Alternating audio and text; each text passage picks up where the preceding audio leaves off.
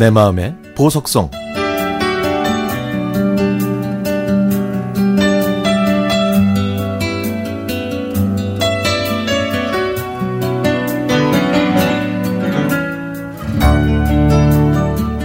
저는 16년째 동탄 신도시에서 서울역을 운행하는 광역버스 운전기사입니다. 지난 16년 동안 숱한 일들을 겪었지만 이번 일처럼 고맙고 감동적인 일은 없었던 것 같아요. 지난 7월 31일 여느 때처럼 아침 출근 시간이라 버스는 사람들로 꽉 들어찼습니다. 경부고속도로를 달리고 있는데 갑자기 아 저기요 여기 사람이 쓰러졌어요 하는 다급한 소리가 들려왔죠. 순간 예산 일이 아닌 것 같아서 고속도로 갓길에 차를 정차하고 뒷좌석으로 갔더니 60대 정도 되는 분이 바닥에 쓰러져 있었죠. 얼굴은 창백하고 온몸은 땀으로 흠뻑 젖어 있었습니다. 저는 거기 저 흰색 와이셔츠 입으신 분 있죠? 저 119에 신고해 주시고요. 저 모자 쓰신 분이랑 보라색 넥타이 하신 분은 환자분을 좀 주물러 주세요. 이렇게 부탁했습니다.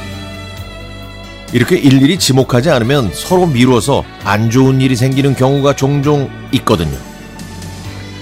제가 쓰러진 분의 경동맥을 짚어봤는데 정확하지 않았고 천천히 뛰고 있었습니다.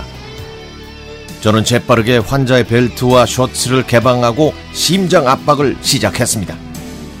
30회를 반복하고 10초 쉬고를 이어갔죠. 어느 순간 제 몸은 땀 범벅이 됐지만 멈출 수가 없었고 그 사이에 119 구급대가 도착했습니다. 이번에는 구급대원의 응급처치가 이어졌고 저도 계속해서 심장 압박을 했죠. 시간이 흘러 후 하는 소리와 함께 쓰러진 분이 의식을 찾았고 안색도 돌아왔습니다. 버스 안의 승객들 모두 우와 하면서 박수를 치고 환호성을 질렀죠. 구급대원은 기사님, 아 정말 수고 많이 하셨고요. 큰일 하신 겁니다. 기사님의 응급처치 덕분에 환자분이 기사 회생하셨네요.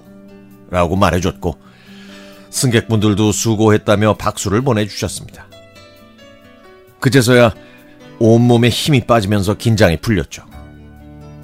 일어나서 온매무새를 추스르는데 한 여성이 음료수를 건네주었고 아우 저는 그 순간 갑자기 눈물이 흐르는 거예요. 음료수를 받았을 때 왜 눈물이 났는지 아직도 모르겠네요.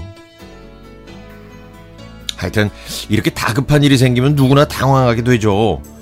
제가 그나마 이렇게 대처할 수 있었던 건 회사에서 실시하는 정기적인 응급 구조 훈련 덕분입니다.